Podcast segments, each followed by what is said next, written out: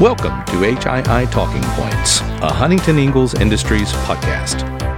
Twice a quarter, we'll sit down with HII leaders to discuss topics of interest in our company and industry.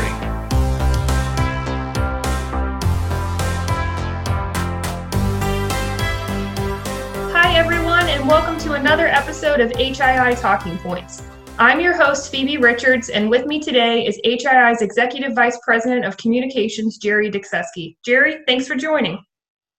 Thank you for having me.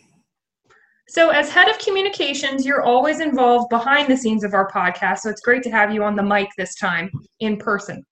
So, employees and stakeholders see and hear HII's communications year round, but they may not know what goes into creating a brand for a Fortune 400 company.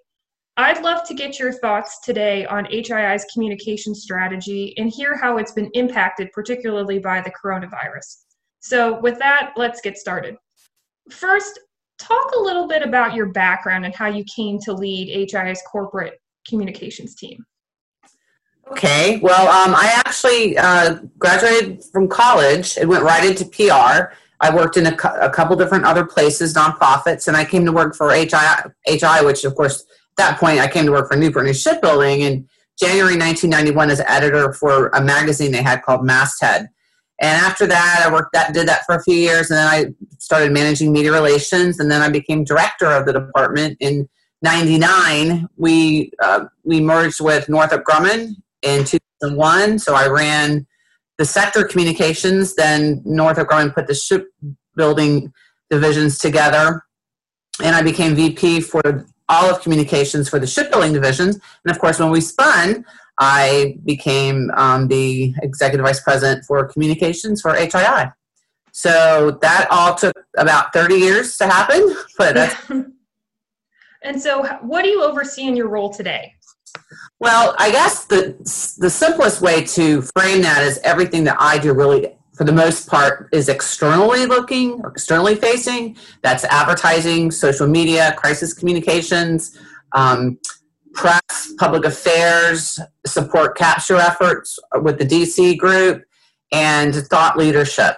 There's also, of course, enterprise communications. We support earnings releases, earnings communication. Um, so anything that comes out from to HII all comes out from my team. So, Jerry, how do you work with other members of HII's executive team? Well, very closely, actually. I mean, it, it, depends on what the project is, but I work with almost every single member of the executive team in some capacity, and my team works with them. Certainly, it's not just me. Um, I think the biggest example I can give you is the work that our team does with the Government Customer Relations Office in DC to help achieve our strategic objectives, with, which for the most part means um, authorization appropriations for our products. Uh, I, we do advertising, uh, radio, print, digital, um, to kind of wallpaper the landscape. So when the lobbyists are talking to to members of the um, of Congress, or when our customer relations folks are talking to our customers, there's there's an opportunity to reinforce those messages to a broader audience and that's that's something that is very important and, and we spend a lot of time and effort because ultimately that's what we do. We have to be we have to get funded. We have to have our products built and that and our job is to help that happen. So over your your you know decades long career how have you seen corporate communications change particularly with the explosion of digital communications and social media so there's several ways. I think that the first way you just mentioned, social media has really become the conventional media now. It's overtaken, in my opinion, it's overtaken what we used to consider, you know, deadlines for papers or the three networks or you know a five o'clock deadline would something would run the next day. That that no longer happens. It's it's a 24 7 market, so you have to be prepared to respond 24 um. I think the other big thing is you know, when I first became part of this business, you measured success in very subjective methodology like column inches. Um, nowadays, we actually have analytics where we can we can actually look at and measure our effectiveness for different audiences, which is great because that's always been a real challenge for um, folks in in communications. And I think the third thing is um,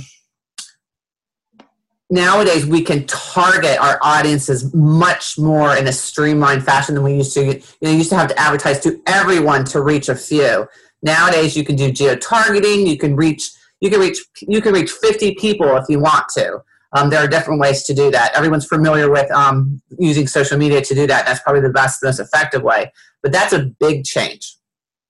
And do you see HII doing more with digital and more with social media in like the next five, ten years? Oh, absolutely. I think one of the things for me that drives social media for the most part is the fact that we have 42,000 employees and only about half of them are connected digitally at work. So we have to find other methods to reach them. You know, uh, the divisions and the corporate team has done things like set up apps and you know to try to reach them on their phones because the generations that we're hiring now they live and breathe on their phones. So that's a good thing that we can we have a, another avenue to reach them because before it was just we had to we had to mail to their homes, which as everyone knows, not many people uh, really use that as a, a, a major form of communication any longer. Right. So, switching gears a little, in episodes with our CEO, Mike Petters, he's talked about the importance of communications when it comes to the COVID 19 pandemic. Can you talk a little bit about how the communications team responded and acted in that crisis? Oh yes, okay. I would say quickly, thoroughly, and continuously. And when when I say communications team, that means the corporate team and then all teams at three divisions. This was a full on, full court press effort and a very big contact sport um, because we were communicating to different audiences.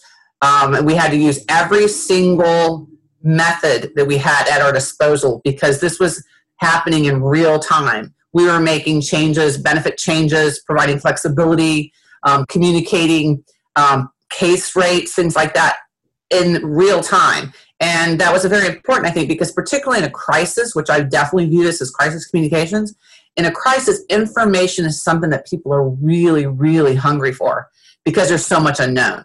So the team, I think, performed extraordinarily well. Um, they, each division set up websites. Um, the corporate team tried to have all that information at one place. It was, you know, it was probably three weeks of 14, 15 hour days for a lot of us. And, and that's our job. And, and so I'm, I'm really proud of the team for doing that. And, you know, we continue to do it. The pace has gotten a little more regular um, because we've put the protocols in place, not only to communicate it, but also from the division standpoint, particularly the shipyards, to to best handle it to keep people as safe as possible. Why do you think it's important for members of the community or for employees to hear that kind of information from their employer? Well, from the beginning, we knew we wanted to establish ourselves as the trusted provider of information because, in particular, at the beginning, you may recall there was so much information out there, and uh, some of it was misinformation. So we felt like we, more than anyone, particularly since we were staying open and asking people to continue to work, even though we were providing flexibility for them to deal with family issues, etc., that we needed to provide them continuous and correct information on a regular basis that we could be the go-to source to find out what was going on both within their workplace as well as their communities. So, crises aside, what would you say is is the your favorite part of your job? Think my favorite part, and it always has been, frankly, I mean, I remember, I remember walking into Newport News Shipbuilding the first time in January of 1991, just going, wow. I mean, I grew up here, but you know, I've never been behind the gates. So I think it's what what people do. It's it's the ability and the great privilege to tell 42,000 stories. We have 42,000 employees, and I've always felt that I, the greatest benefit to me is really being able to tell the stories of how hard they work, how dedicated and committed they are, and how they are every day being something larger than themselves. So, can you give a few examples, even just one or two, of how we how the communications team pulls these employee stories and, and shares them? Sure, I'll give you one that's actually very timely, um, and that's Veterans Day.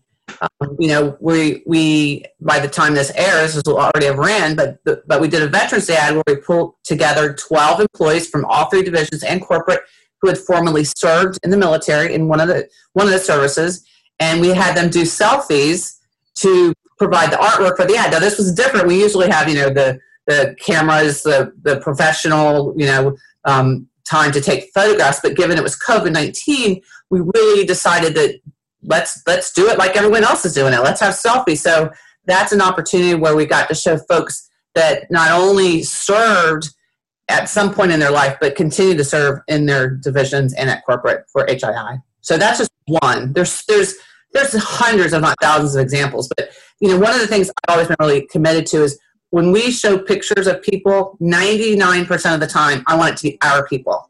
I don't want to use stock photography or models or anything. I want it to be our people because that's an opportunity for us to tell those stories. That's great. All right, Jerry, thank you for taking the time to chat with me, and thank you to our listeners for tuning in. Thanks, thanks for asking me. I enjoyed it.